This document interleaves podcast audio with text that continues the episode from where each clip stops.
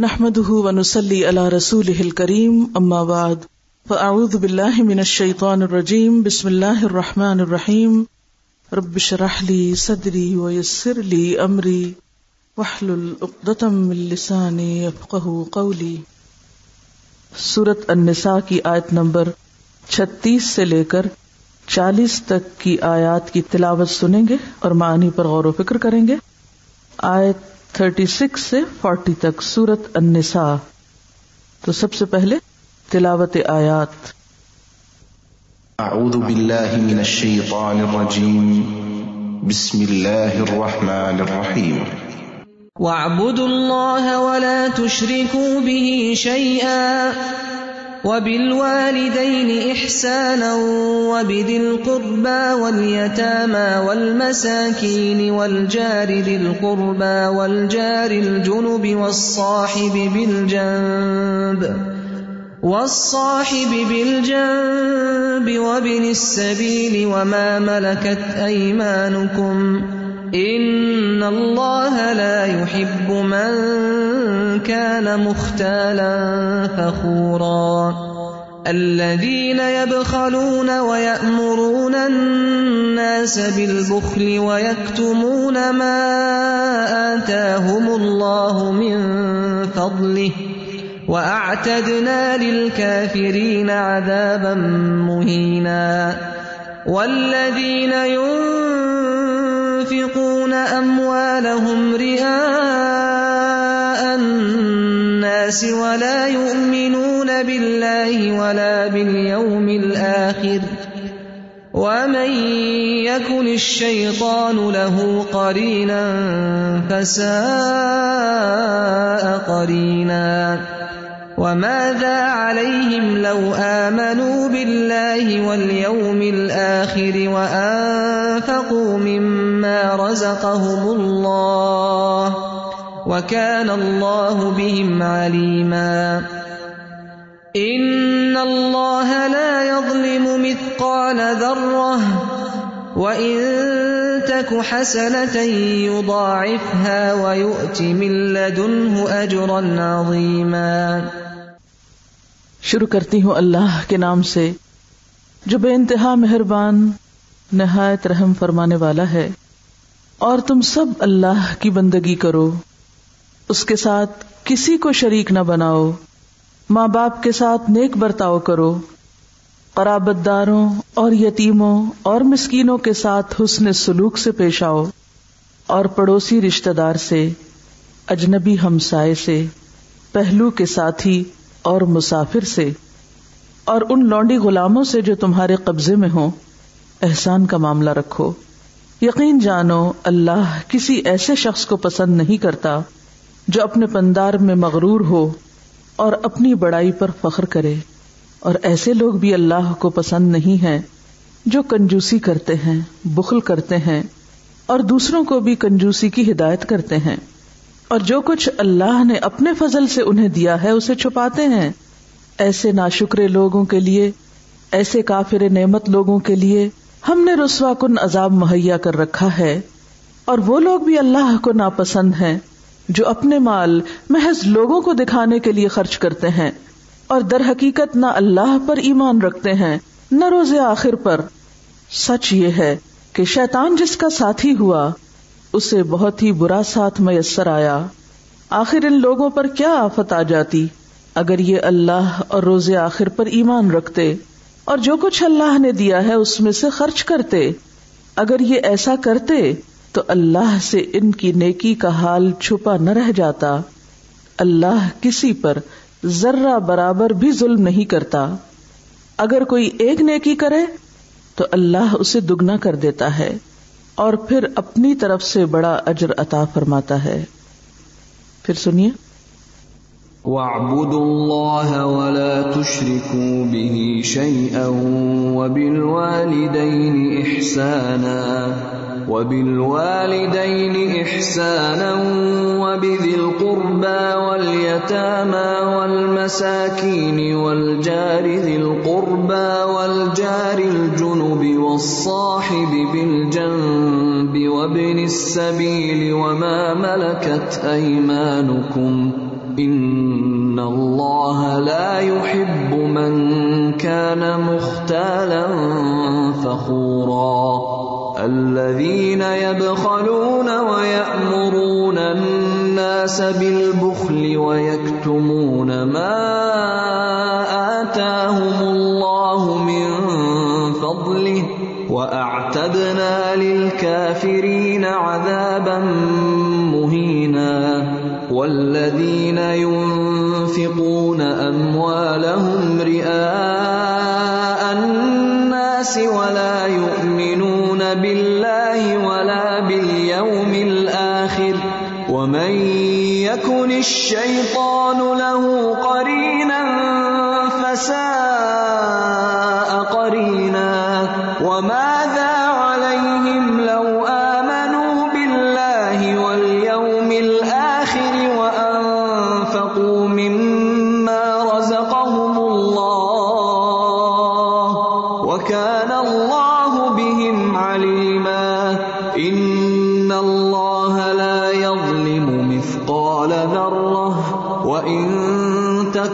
حسنة يضاعفها ويؤت من لدنه أجرا عظيما. ہم سب جانتے ہیں کہ آخرت کی نجات کے لیے اللہ تعالی سے مضبوط تعلق ضروری ہے۔ اللہ تعالی سے مضبوط تعلق اللہ کی رسی کو مل جل کر مضبوط تھامنے سے ہی حاصل ہو سکتا ہے، جس کے لیے مسلمانوں کا اس رسی کو تھامنے والوں کا باہم اتحاد اور اتفاق بے حد ضروری ہے۔ بڑے پیمانے پر، بڑے لیول پر اتحاد کا امکان اسی وقت ہو سکتا ہے جب اس کا آغاز فرد سے اور خاندان سے ہو۔ کیونکہ معاشرہ خاندان اور افراد سے مل کر بنتا ہے۔ اگر کسی شخص کے اندر دوسروں کے ساتھ اچھے طریقے سے مل جل کر رہنے کی توفیق نہیں یا اس کو اس کا کرینہ نہیں، وہ نہیں جانتا کہ چھوٹے پیمانے پر اتحاد اور اتفاق کیسے قائم کیا جائے، تو وہ کبھی بھی اس قابل نہیں ہو سکتا کہ پھر وہ اتحاد ملت کے لیے مفید ثابت ہو یا وہ اسے اختیار کر سکے یا اس کے ثمرات اور فوائد کو حاصل کر سکے۔ تو آئیے دیکھتے ہیں کہ اتحاد کیسے پیدا ہوتا ہے۔ سب سے پہلے وہ ابد اللہ کا نا ابدو کی صفت۔ اللہ کی ایسی عبادت کہ ولا تشرکو بھی شعی اس کے ساتھ کسی اور کو شریک نہ کیا جائے۔ مکمل توحید، رب کو ایک مانا جائے۔ انسان اسی کا ہو کر رہے۔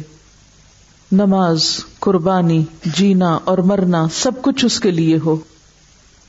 اور اس میں کوئی دوسرا شریک نہ ہو۔ گویا، اتحاد جنم لیتا ہے توحید سے۔ یک رخ ہونے سے، خدا رخ ہونے سے۔ تو وہ ابود اللہ ولا تشریکو بھی شعی آ شعی آ کوئی بھی چیز نہ چھوٹی نہ بڑی۔ اللہ کے برابر نہ ہو۔ ہماری عبادات بھی اسی کے لیے۔ ہمارا لینا اور دینا بھی اسی کے لیے، ہماری قربانی، ہماری خوشی، ہمارا غم، سب کچھ اسی کے لیے۔ اور اس میں نہ کوئی انسان شریک ہو، نہ کوئی فرشتہ اور نہ کوئی جن، اور نہ کوئی پتھر کا بت اور نہ لکڑی کی مورت۔ وہ ابود اللہ ولا تشریکو بھی شعی آ اللہ سے تعلق اور معاملہ درست ہونے کے بعد پہلی بنیاد صحیح ہونے کے بعد اگلی چیز والدین کے ساتھ احسان۔ کیونکہ ایک خاندان کی ابتدا اور آغاز یا اجتماعیت کا آغاز دو افراد سے ہوتا ہے۔ ایک مرد اور عورت کے باہم ملاپ سے۔ جن سے پھر اولاد جنم لیتی اس اولاد پر پھر سب سے بڑا حق والدین ہی کا رکھا گیا۔ جو شخص اپنے سب سے بڑے محسن یعنی ماں یا باپ کے ساتھ اچھا سلوک کرنا نہیں جانتا، وہ پھر کسی بھی دوسرے انسان کا خیر خواہ ہو ہی نہیں سکتا۔ وہ کسی اور کے ساتھ احسان نہیں کر سکتا۔ تو جس کا تعلق گھر میں درست نہیں، جسے گھر سے احسان کی تربیت نہیں ملی، وہ گھر سے باہر احسان کا رویہ اختیار نہیں کر سکتا۔ تو جس کا حق سب سے بڑا ہم پر یعنی والدین ہمارے، سب سے پہلے اپنے تعلقات انہی کے ساتھ درست کرنے کی ضرورت ہے۔ اس کے لیے ان کا شکر گزار ہونا، ان کو خوش کرنا، ان کی خدمت کرنا، ان کے ساتھ تعلق قائم رکھنا، ان کی اطاعت کرنا۔ دنیا سے چلے جائیں یا دنیا میں موجود ہوں تو ان کو دعاؤں میں یاد رکھنا۔ ان کے مرنے کے بعد ان کے اچھے آثار اور صدقہ جاریہ بننے کی کوشش کرنا۔ یہ سب احسان ہی کی شکلیں۔ والدین کے بعد پھر یہ دائرہ وسیع ہوتا ہے۔ وہ بھی دل قربا رشتے داروں کے ساتھ احسان رشتے داروں کا احترام، ان کے حقوق کی ادائیگی، ان کی طرف سے ہونے والی زیادتیوں پر صبر۔ جب تک اپنے رشتے دار خون کے رشتے، اپنے قریبی، جن کا ہم پر اللہ نے حق رکھا، ان کے ساتھ ہمارا تعلق درست نہیں ان کے ساتھ ہم جڑے ہوئے نہیں، ان کے ساتھ خیر خواہی نہیں، تو باہر کے بندوں کے ساتھ حقیقی خیر خواہی ہو نہیں سکتی۔ پھر وہ محض دھوکا ہے۔ دوسروں کو بے وقوع بنانا ہے۔ یہ صرف چند مفادات کا حصول ہے۔ یا دوسروں کی نظر میں بڑا بننا، یا پھر ان کے اندر اپنی اہمیت قائم کرنا، یا ان سے کچھ فائدے اٹھانا ہے۔ کیونکہ رشتے داروں کے ساتھ اس وقت تک حسن سلوک ہو نہیں سکتا جب تک کہ آپ یک طرفہ طور پر اچھے نہ بن جائیں۔ جب تک آپ بدلے میں احسان نہیں، ابتدا میں یا اول طور پر احسان کرنے والے نہ ہوں۔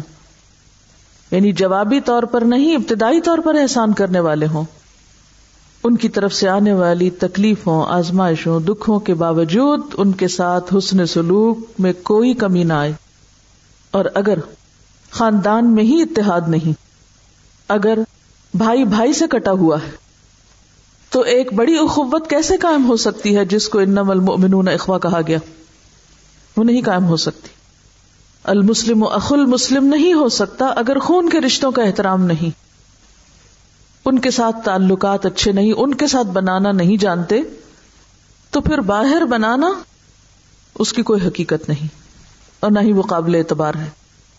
رشتے داروں کے بعد قرابت داروں کے بعد انسانی معاشرے میں بہت سے لوگ ہمارے اچھے سلوک کے مستحق ہو سکتے ہیں۔ اپنے اندر کی نسبت باہر کے لوگوں کے ساتھ عموماً تعلقات اچھے کر لیے جاتے ہیں، لیکن سب کے ساتھ نہیں، صرف انہیں کے ساتھ جن سے ہمارے کچھ مفادات وابستہ ہوں۔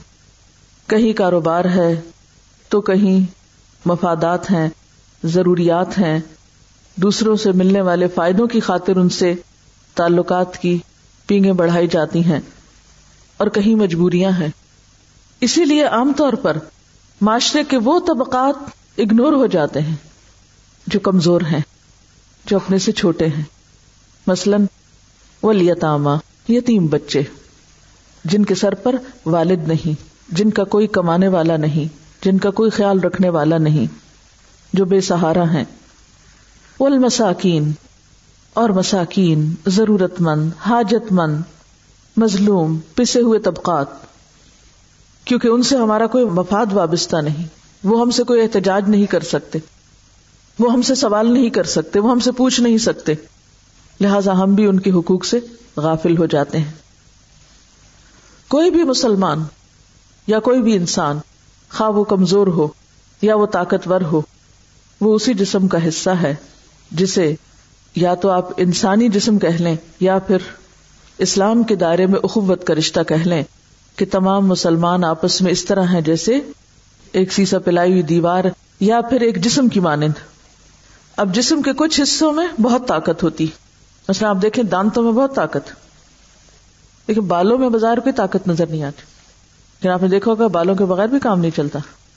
اگر آپ کے منہ میں دانت تو ہو لیکن آپ کے چہرے پر ابرو نہ ہو یا پلکے نہ ہو تو آپ کیسے نظر آئے اب آپ کہیں کہ اس کے بغیر بھی کام چلتا ہے، دانتوں کے بغیر پیٹ نہیں بھرتا، لیکن ابرو اڑا بھی دیے جائیں تو کیا ہوا؟ نہیں، وہ آپ کی زینت ہے، آپ کا حسن ہے۔ اسی طرح معاشرے کے اندر جب تک سارے طبقات کو ساتھ نہ لے کر چلا جائے، سب کی داد رسی نہ کی جائے، سب کا دھیان نہ رکھا جائے، طاقتور کے ساتھ ساتھ کمزور کو بھی اہمیت جب تک نہ دی جائے اس وقت تک کوئی معاشرہ بھی کامیاب معاشرہ یا ترقی یافتہ معاشرہ بن نہیں سکتا۔ آج دنیا میں جتنی بھی ترقی یافتہ قومیں ہیں، ان سب کی مثال ہمارے سامنے ہے کہ وہاں کمزوروں، محتاجوں، فقیروں، معذوروں، غریبوں ضرورت مندوں مسکینوں کی داد رسی کے لیے بڑے پیمانے پر انتظامات کیے گئے۔ امیروں سے ٹیکس لے کر ضعیفوں کی طرف لوٹائے جاتے ہیں۔ کیونکہ معاشرہ ترقی نہیں کر سکتا جب تک کہ اس کے سارے آزاد جو ہیں، وہ متحرک نہ ہو جس طرح ایک جسم جو ہے، وہ صحت مند جسم نہیں کہلا سکتا، جب تک اس کے سارے اعضا کام نہ کرتے ہوں۔ اگر جسم کے کچھ حصے پیرالائز ہوں، تو آپ چلنے پھرنے سے قاصر ہو سکتے ہیں۔ اور پھر دوبارہ یہ بات کی گئی کہ کچھ اور بھی قریب والے جو صرف خون کے رشتے میں قریب نہیں، بلکہ بعض اوقات مکان کے اعتبار سے تمہارے قریب ہوں۔ یعنی مکان یا مقام کے اعتبار سے، جیسے ہمسائے یا پڑوسی۔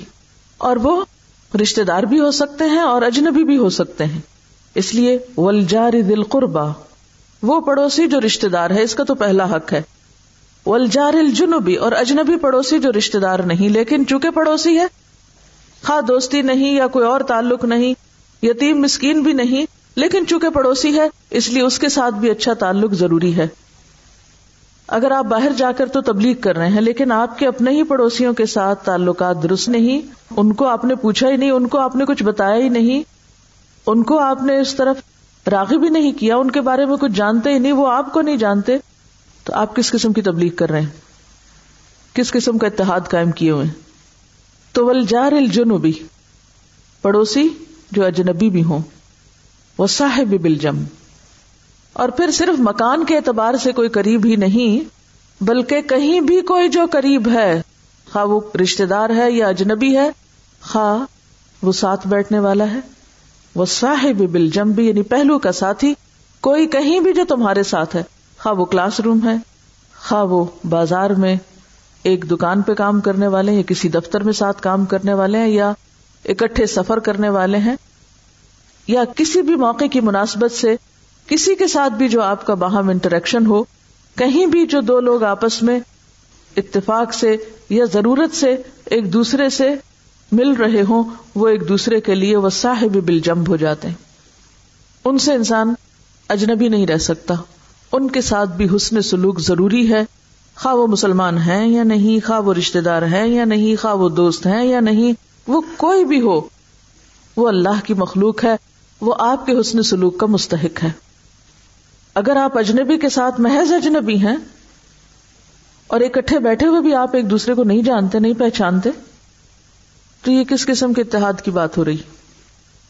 آپ دیکھیے کہ انسانوں کا باہم یکجان ہونا، اکٹھے ہونا بڑے بڑے کام کر سکتا ہے اور ان کا آپس میں اجنبی ہونا اور ایک دوسرے سے تعاون نہ کرنا اور ایک دوسرے سے مقام کے اعتبار سے یا مکان کے اعتبار سے قریب ہوتے ہوئے بھی دور ہونا یا دلوں کا دور ہونا بڑے بڑے نقصان کر سکتا ہے۔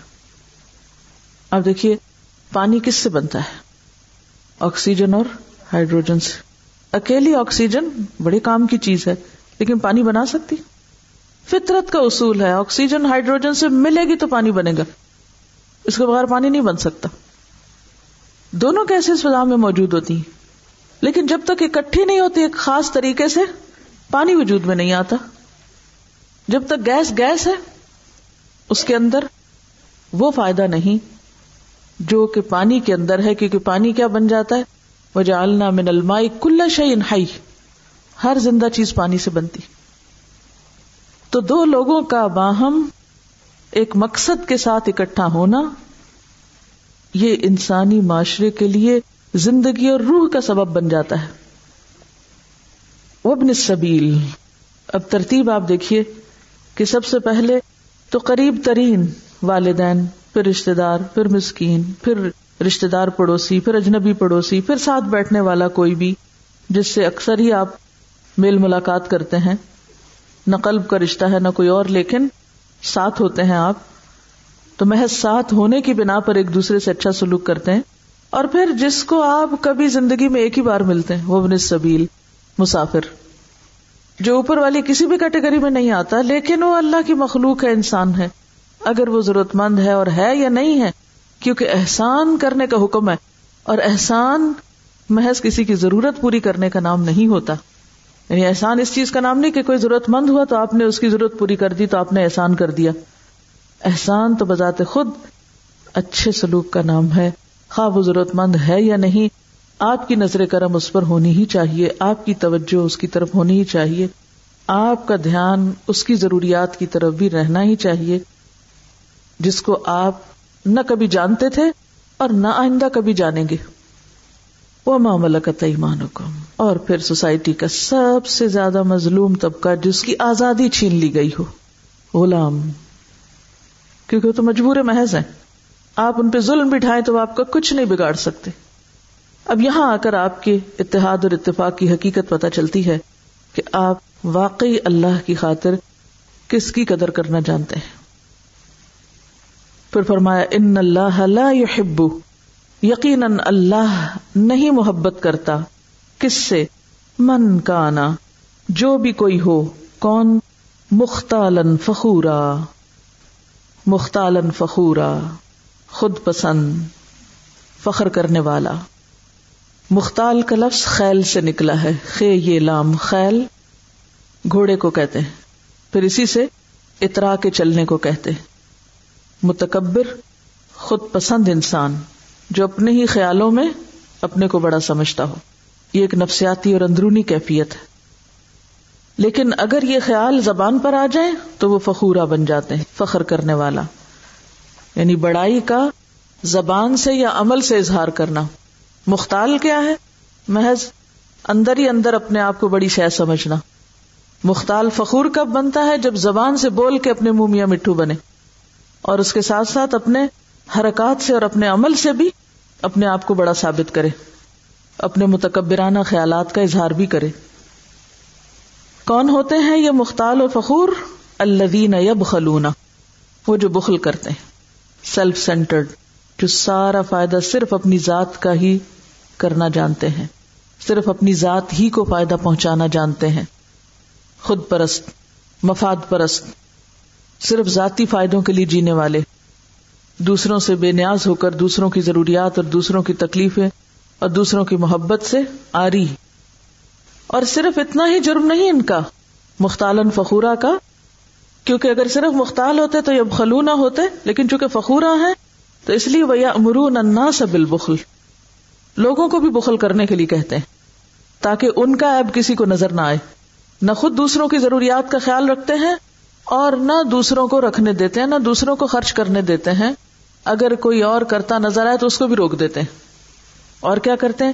وہ یک تم نما آتا ہوں اللہ من فضلی اور اللہ نے اپنے فضل سے جو کچھ ان کو عطا کر رکھا ہے، اس کو چھپا کے رکھتے ہیں۔ کسی کو ہوا بھی نہیں لگنے دیتے کہ اگر کسی کو پتا چل گیا کہ ان کے پاس اتنا اور اتنا ہے، تو کوئی مانگ ہی نہ بیٹھے، کوئی توقع ہی نہ رکھ بیٹھے، کیونکہ دینا تو چاہتے ہی نہیں۔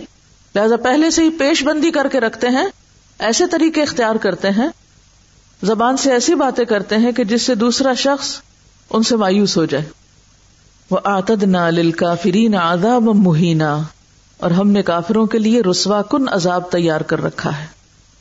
یہاں کافر سے مراد کون ہے وہ لوگ جن کے اندر یہ صفات ہوں یعنی دوسروں کے ساتھ احسان کی بجائے زیادتی کا برتاؤ کرنے والے، دوسروں کو حقوق دینے کی بجائے ان کو حقوق سے محروم کرنے والے، اور اس کے ساتھ ساتھ صرف اپنے فائدے سوچنے والے اور صرف اپنے ہی فائدے کی خاطر رونے والے، اور صرف اپنے ہی آپ کو اچھا بتانے والے اور دوسروں کو نیکی سے روکنے والے۔ کیونکہ یہاں پر کیا ہے؟ اللہ کے فضل کو چھپاتے ہیں۔ حکم کیا ہے؟ وہ اما بنا مت ربی کا فحدث رب کی نعمتوں کا اظہار کرو، اس پر شکر گزار ہو۔ لیکن جب ان کی ہوائی نہ لگنے دی کسی کو، سب کچھ ہوتے ہوئے بھی پھٹے پرانے کپڑے پہن کے رکھے، تاکہ کسی کو پتا نہ چلے کہ کتنا ہے اس کے پاس۔ تو ایسے میں پھر شکر کا اپوزٹ کیا ہوتا ہے؟ کفر. تو یہاں لل کافرین سے مراد یہ نا شکرے لوگ ہیں، جو اللہ کی نعمتوں سے نہ کسی اور کو فائدہ پہنچاتے ہیں اور نہ خود فائدہ اٹھاتے ہیں اور دوسروں کے لیے بھی ایک رکاوٹ بن جاتے ہیں۔ ایسے لوگوں کے لیے اللہ نے رسوا کرنے والا عذاب تیار کر رکھا ہے۔ یہ مختالن فخورا ذلت کے قابل ہیں۔ وہ لدین ایک دوسری انتہا بھی ہے۔ اور وہ کیا ہے؟ کہ بخل تو نہیں، خرچ تو کرتے ہیں، لیکن وہاں بھی قبلہ درست نہیں۔ ولدین فکون ام والم ریا اناس وہ لوگ جو اپنے مال خرچ کرتے ہیں، مگر دکھاوے کے لیے، اگین اپنی ہی بڑائی کے لیے۔ یعنی اپنی بڑائی جتانے کے دو طریقے ہیں۔ ایک یہ کہ سارے فائدے اپنے لیے سمیٹ کے رکھے جائیں۔ اور دوسرا یہ کہ اگر کسی کو دیا جائے تو اس کے پیچھے بھی مقصود کیا ہو؟ کہ پلٹ کر میری ہی تعریف ہو، پھر میرا ہی فائدہ ہو۔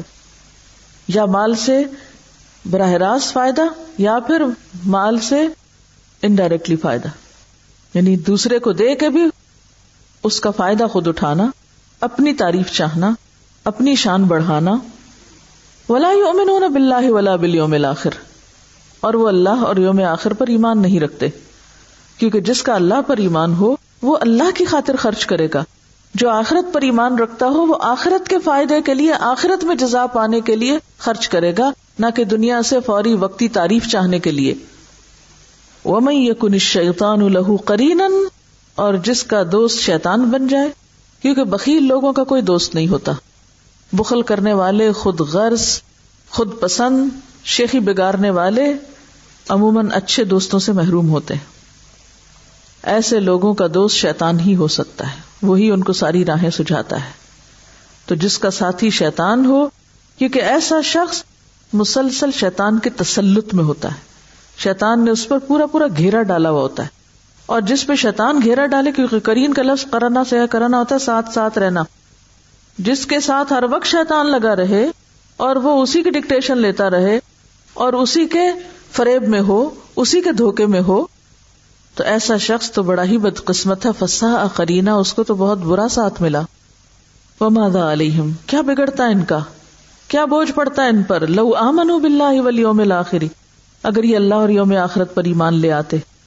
وہ ان فکو مما رضا اللہ اور جو رزق ان کو اللہ نے دیا تھا، اس میں سے کچھ خرچ کر ڈالتے۔ پھر بھی ان کا کوئی احسان نہیں، کیونکہ انہیں جو کچھ ملا اللہ نے دیا، ان کا اپنا تو ہے نہیں۔ وکان اللہ بہم علیما، اور ہے اللہ علم والا، سب جاننے والا، علیم جس کا علم ذاتی ہو۔ گویا، اتحاد اس وقت تک قائم نہیں ہو سکتا جب تک انسان اپنی ذات کے خول سے باہر نہ نکلے۔ جب تک انسان اجتماعی فائدوں کو انفرادی فائدوں پر ترجیح نہ دے، اور جب تک انسان اپنے مال کو خاص طور پر اور اپنے کو ملنے والی نعمتوں کو دوسروں پر خرچ نہ کرے۔ جب تک انسان خود تعریفی اور اپنی ذات کی نمائش سے باز نہ آئے۔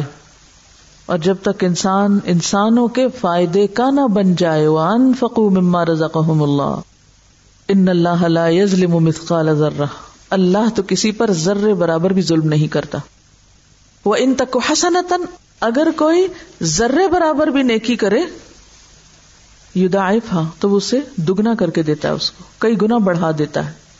وہ لدن اجر نظیما، اور وہ اپنے پاس سے اجر عظیم عطا کرتا ہے۔ بہت بڑا اجر۔ یعنی تمہارا معاملہ تو اس رب کے ساتھ ہے کہ جو ذرے کو بھی پہاڑ بنا دیتا ہے۔ اور صرف تمہاری کوششوں کا ہی تمہیں سلا نہیں لوٹاتا، بلکہ اپنے پاس سے بہت کچھ دیتا ہے، جس کا تم تصور بھی نہ کر سکو۔ اس کے بعد پھر شہادت کی بات ہوئی اگلی آیت میں فقی فیضا جنا من کل امت بشہید وہ جنا بکا اللہ شہیدا یہ صفات ہو تو پھر فریضہ شہادت حق ادا ہوتا ہے۔ پھر حق کی گواہی دی جا سکتی ہے۔ جس کے دل میں دوسروں کا درد نہ ہو، جو دوسروں کی دنیا کی تکلیفوں پر تکلیف نہ محسوس کرتا ہو۔ یعنی جو شخص انسانوں کی وقتی اور عارضی ضروریات کو پورا کرنا نہ جانتا ہو، جو انسانوں کے وقتی دکھ درد یعنی دنیا کے دکھ درد پر تکلیف نہ محسوس کرتا ہو، وہ ان کی آخرت کے بگاڑ اور آخرت کے عذاب پر کس طرح دکھی ہو سکتا ہے۔ اور جو لوگوں کی آخرت کے بارے میں فکر مند نہیں، وہ پھر حق کی گواہی بھی نہیں دے سکتا، وہ دین کی تبلیغ بھی نہیں کر سکتا۔ اسی لیے ان صفات کے فوراً بعد فرمایا پھر یاد رکھو وہ وقت جب ہم ہر امت میں سے ایک گواہ لائیں گے۔ یہ گواہ کون ہوگا؟ اس امت کا پیغمبر جو آ کے بتائے گا کہ میں نے حق کی گواہی رکھ دی تھی، میں نے ان کو اللہ کے بارے میں سب کچھ بتا دیا تھا۔ وہ جنا بکالا ہاؤلا شہیدا، اور ان لوگوں پر ہم آپ کو گواہ بنا کے لائیں گے یعنی رسول اللہ صلی اللہ علیہ وسلم کو۔ تو اس وقت کیا ہوگا؟ اور آپ کو یاد ہے کہ آپ صلی اللہ علیہ وسلم نے جب حضرت عبد اللہ بن مسعود سے یہ آیت سنی تھی تو کتنا روئے تھے۔ تو بات یہ ہے کہ جس دل میں انسانوں کی تڑپ نہیں، جو دوسروں کے بارے میں سوچتا نہیں، جو دوسروں کے لیے دکھی نہیں ہوتا، وہ کوئی بڑا کام نہیں کر سکتا۔ وہ شخص انتہائی خود غرض ہے، جس کی سوچیں اپنی ذات سے شروع ہو کر اپنی ہی ذات پر ختم ہو جائیں۔ اس کے اندر کوئی وسط نظر نہیں، کوئی درد نہیں۔ اگر وہ ان صفات سے آری ہے اور پھر بھی وہ یہ دعوے کرتا ہے تو وہ دعوے بھی جھوٹے ہیں۔ پھر سنیے۔ واعبدوا الله ولا تشركوا به شيئا وبالوالدين إحسانا وبالوالدين إحسانا وبذي القربى واليتامى والمساكين والجار ذي القربى والجار ذي القربى والجار الجنب والصاحب بالجنب وابن السبيل وابن السبيل وما ملكت أيمانكم. إن الله لا يحب من كان مختالا فخورا. الذين يبخلون ويأمرون الناس بالبخل ويكتمون ويكتمون ما آتاهم الله من فضله وأعتدنا للكافرين عذابا مهينا والذين ينفقون أموالهم رئاء الناس ولا يؤمنون بالله ولا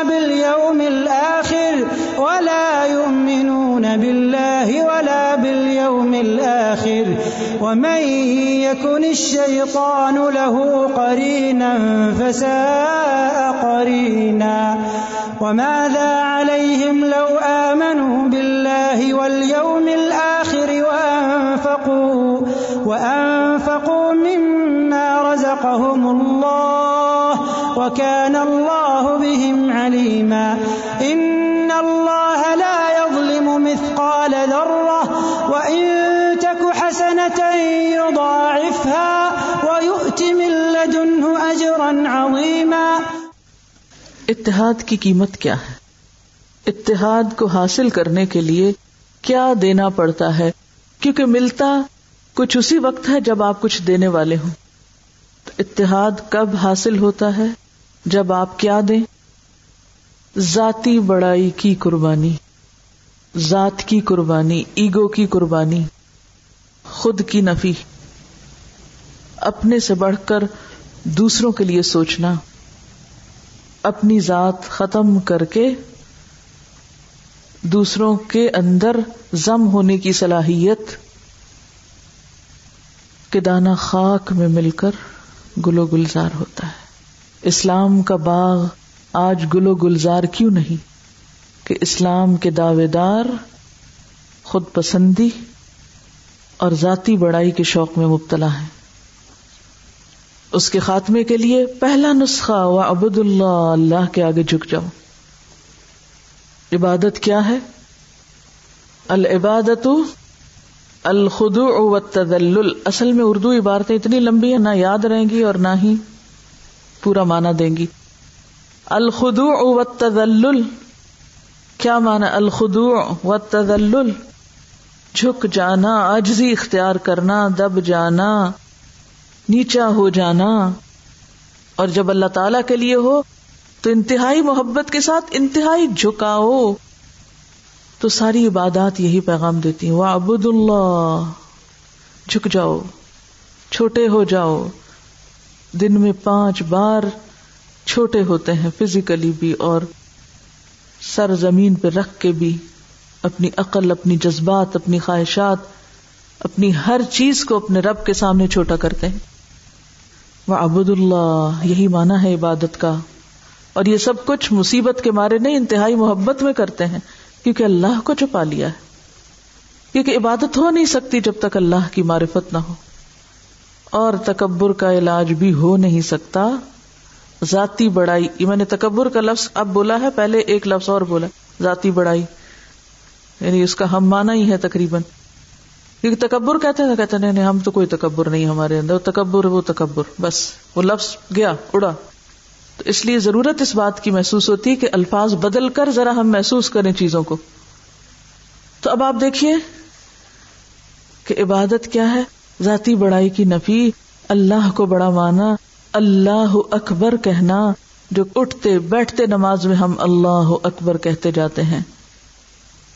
اور جو صحیح معنوں میں اللہ کی بڑائی جان لیتا ہے نا، اللہ کو پہچان لیتا ہے کہ وہ بڑا ہے، اس کے اندر کوئی سرکشی نہیں رہ سکتی۔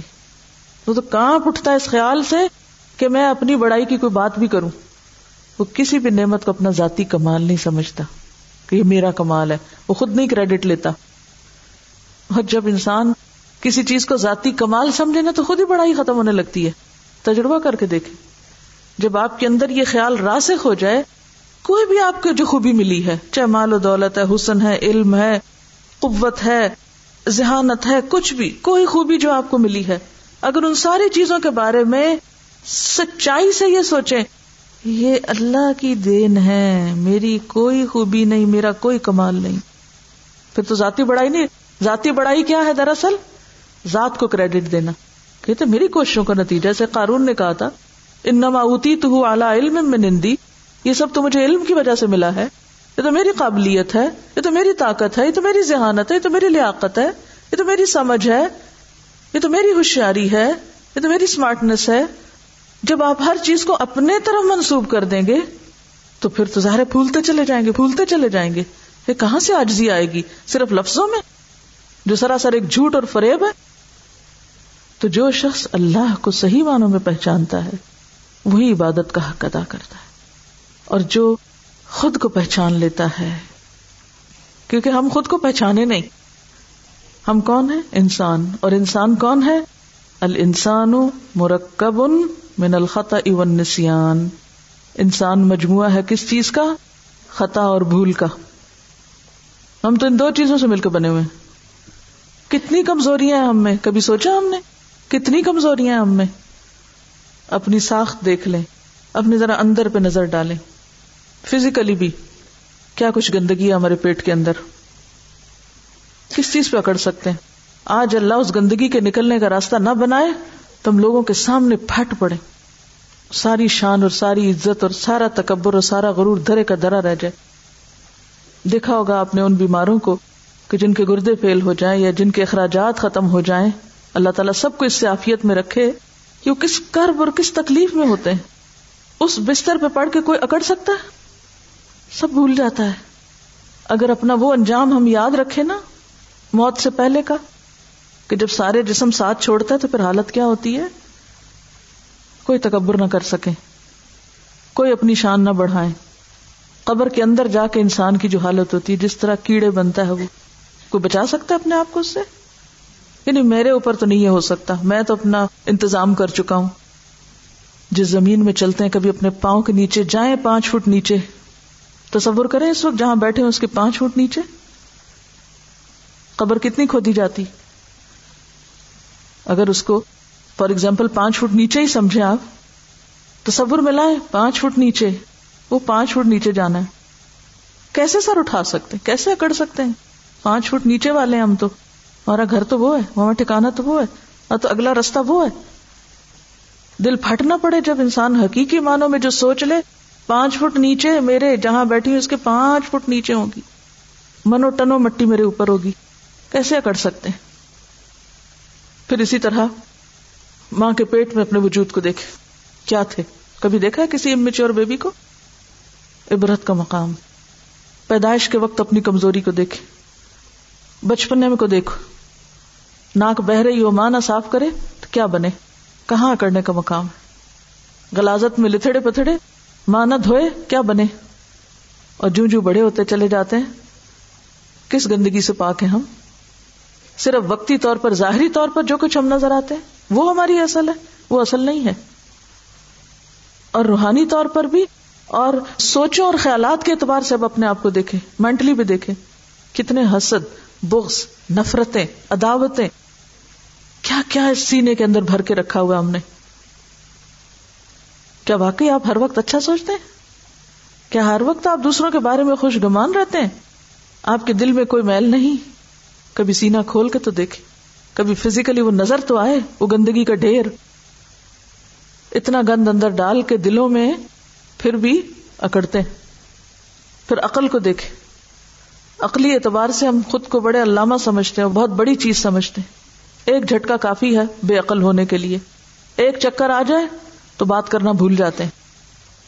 تھوڑی سی خوشی مل جائے، عقل مغلوب، تھوڑا سا غم آ جائے، بچوں سے بھی بڑھ کر فضول حرکتیں کرنا شروع کر دیتے۔ کبھی غم کی حالت میں لوگوں کو کپڑے پھاڑتے اور بال نوچتے اور ٹکرے مارتے دیکھا ہوگا۔ ہمیں خوشی کی شدت پاگل کر دیتی ہے ہمیں غم کی شدت پاگل کر دیتی ہے ہمیں محبت مجنون کر دیتی۔ بالکل بچے بن جاتے ہیں۔ ہم کیا سمجھتے ہیں اپنے آپ کو؟ کس چیز کی بڑائی کا فخر ہے ہمیں؟ تو جو شخص اللہ کی عظمت نہیں پہچانتا اور جو اپنی حقیقت نہیں جانتا، وہ عبادت کا حق ادا نہیں کر سکتا۔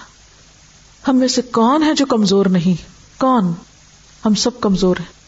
ہم سب سہاروں کے محتاج ہیں۔ لیکن اس کے باوجود ہم کہتے ہیں ہم کمزور ہیں، ہم کو اتنے کمزور نہیں۔ ہم کمزور نہیں، یہ کتنا بڑا غرور اور فخر کا جملہ ہے۔ کہ ہم کمزور نہیں۔ کون کہتا ہے میں کمزور نہیں؟ کیا طاقت ہے ہم میں؟ کیا کمالات ہیں ہمارے؟ کتنی غلطیاں اور کتنی بھول کرتے ہیں ایک دن میں۔ کتنا کچھ نہیں کر پاتے، پھر بھی کہتے ہم کمزور نہیں۔ کتنے جھوٹے دعوے ہیں، کتنی خود فریبی ہے۔ ہمیں کسی کی مدد نہیں چاہیے، ہمیں کسی کا سہارا نہیں چاہیے۔ سب کچھ سہارا لیتے ہوئے بھی، مدد لیتے ہوئے بھی، پھر جھوٹ بولتے ہیں کہ نہیں چاہیے۔ خود کوئی عقل کل سمجھتے ہیں۔ تو جب تک اللہ کی معرفت نہ ہو، عبادت کا حق ادا نہیں ہوتا۔ وابد اللہ ولا تشریکو بھی شعی اور پھر جب تک انسانوں کے حقوق ادا نہ ہو اور انسانوں کا حق وہی دے سکتا ہے کہ جو ان کے احسان کو مانتا ہو۔ جو دوسروں کی نیکی کا اعتراف کرتا ہو۔ جو دوسروں کے لیے شکر گزار ہو۔ ہم شکر گزار ہوں اپنے والدین کے۔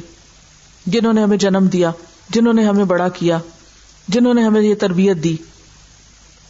جو کچھ ہم اب ہیں، یہ انہیں کی کوششوں کا نتیجہ ہے۔ ہم شکر کریں اپنے خاندان کا، اعتراف کریں ان کی مدد کا۔ خاندان کے کیسے کیسے لوگوں نے ہمیں سپورٹ کیا مختلف مواقع پر، خوشی اور غم کے موقع پر۔ ہم وہ بھول کر ان کی چھوٹی چھوٹی کمی، کمزوری کو تاہی کو ایشو بنا کے ان سے روٹ بیٹھتے ہیں۔ اور پھر اس کے بعد یتیم، مسکین، یہ سب ہمارے لیے عبرت کے مقام بھی ہیں۔ اگر اللہ نے اس کو یہ بنایا نا، اللہ تمہارے ساتھ بھی یہی کر سکتا تھا۔ تم اس کی جگہ ہو سکتے تھے۔ اور اگر وہ ایسے ہیں اور تمہیں ان کے ساتھ نیکی کرنے کا موقع مل جاتا ہے، تو بھی تمہیں شکر گزار ہونا چاہیے۔ تمہارا کوئی احسان نہیں ان پر۔ احسان کرو، لیکن احسان جتاؤ نہیں۔ ان کا احسان ہے تم پر کہ وہ اپنی اس حیثیت میں تمہیں نیکی کا موقع دیتے ہیں۔ سوسائٹی کے افراد نہ ہوتے، کہاں لے جاتے آپ اپنے صدقات اور خیرات؟ کہاں سے کماتے یہ ساری نیکیاں؟ تو انسان آجزی سے کام نہ اٹھے کہ مجھے بھی رب یہ بنا سکتا تھا۔ اور یہ اللہ کا احسان کہ مجھے دینے والوں میں سے بنایا۔ اور دینے کے قابل بنا کے پھر اجر بھی مجھ پہ لوٹایا۔ ثواب بھی مجھے کو دیا۔ اس کا اجر بھی مجھے کو لوٹایا۔ کیا شکر گزار نہ ہو اس پر؟ لیکن ان ساری باتوں کے باوجود جو چیز اتحاد کی راہ میں رکاوٹ ہے، جو وبال جان ہے، وہ مختال فخورا ہے۔ کتنا بڑا شیطان کا دھوکا، اپنے آپ سے ہی خود بڑے بنتے رہنا، اپنے آپ کو بڑی چیز سمجھنا، اپنی قابلیت پہ بڑا مان ہونا، اپنے ہی کام کو سب سے اچھا کام سمجھنا، اپنی سوچ کو سب سے اچھی سوچ سمجھنا، اپنے فیصلوں کو سب سے اچھا فیصلہ سمجھنا، اور باقی سب کو بے وقوف سمجھنا۔ باقی ہر شخص نکما ہے۔ باقی ہر شخص میں خامیاں ایک میں ہوں جو خامیوں سے پاک ہوں۔ سب سمجھداری اور عقل شاید اللہ نے مجھے میں رکھ دی، اور باقی تو کسی کو کچھ نہیں دیا۔ کیونکہ جب ہم لوگوں کے ساتھ مل جل کے کام کرتے ہیں، ہمارا عام طور پہ رویہ یہی ہوتا ہے۔ اپنے سوا سب میں ایب نظر آ رہے ہوتے ہیں۔ یہ یہاں سے کمزور ہے، اس کی یہاں کوتا ہے، اس کی یہاں خرابی ہے، یہ یہاں سے نلائک ہے، یہ یہاں بیکار ہے۔ تو کیا مطلب ان ساری باتوں کا؟ کہ پھر اگر اچھا ہوں تو میں ہی ہوں۔ اگر ہمیں ہر وقت دوسروں میں ایب ہی نظر آتے ہیں اور خامیاں ہی نظر آتے ہیں اور ہم ان کے ساتھ جڑ نہیں سکتے، ہم ان کے ساتھ خیر خائی نہیں کر سکتے، ہم ان کے ساتھ بیٹھ کے بات نہیں کرتے ڈسکس نہیں کرتے، جڑتے نہیں، ان کو اپنا نہیں بناتے، ان کے بنتے نہیں، تو یہ سب کچھ کیا ہے؟ یہ تکبری تو ہے مختالن فخورا ہی تو ہے، اور اگر آپ ایسے ہیں، تو ان اللہ اللہ یحب من کانا مختالن فخورا آپ اللہ کی محبت سے محروم ہیں، اور جو اللہ کی محبت سے محروم ہو پھر اس کے لیے اس سے بڑی بدقسمتی کیا ہے کہ آپ ساری کوششیں خود نمائی کی، اپنی بڑائی کی، اپنی تعریفوں کی کس لیے کر رہے تھے؟ کہ لوگ آپ کو بڑا مان لیں، لوگ آپ کی قدر کرنا جانے لوگ آپ سے محبت کریں۔ کیا ملے گا آپ کو اگر خالق کائنات کی محبت ہی نہ ملی آپ کو؟ سب پہ آپ نے اپنی دھاک جما دی، بڑی شیا ہوں میں۔ لیکن اللہ کی نظر میں آپ کا مقام اور حقیقت مچھر کے پر برابر نہیں۔ کوئی اس کی تائید آپ کو حاصل نہیں۔ کیا پایا آپ نے؟ کیا ملا؟ کچھ بھی نہیں۔ اور پھر اللہ دین اب خلون اپنا نام بنانے کے لیے ہر چیز خود سے منسوب کرنا۔ یہ میرا کام ہے، یہ میرا کمال ہے، یہ میری چیز ہے، یہ میں نے کیا ہے۔ ہر وقت اس کوشش میں رہنا کہ میں میں مان لی جاؤں، مجھے تسلیم کر لیا جائے۔ یہی چیزیں تو اتحاد کی راہ میں رکاوٹ بنتی۔ یہی چیزیں تو ٹیم ورک میں خلل ڈالتی۔ ہیں اور پھر کوئی اور اچھا کرنے لگے تو اس کو بھی ڈسکریج کرنا۔